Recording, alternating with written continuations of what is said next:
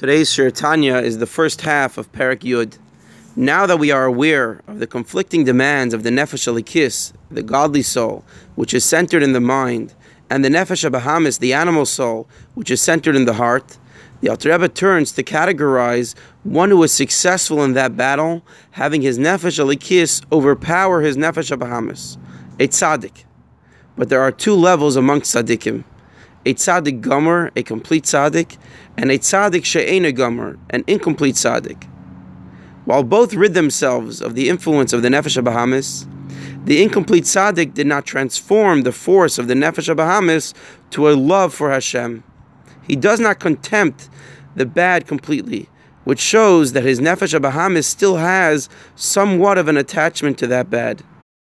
Which is why he is also called a tzaddik viraloi, he does have some bad within him, only that it is suppressed by the good and effectively absent, but it does exist. He is called an incomplete tzaddik because due to this trace of bad within him, also the intensity of his love for Hashem is incomplete.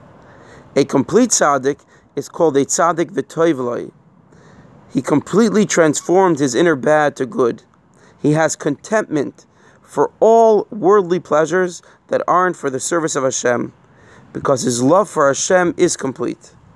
Relative to the extent of love for Hashem that a person has, will be the extent of his contentment for bad. This is why David HaMelech asks Hashem to look into his heart and see that he detests bad. Tachlis sinas anesim lo'ivim hayoli chakreini v'dal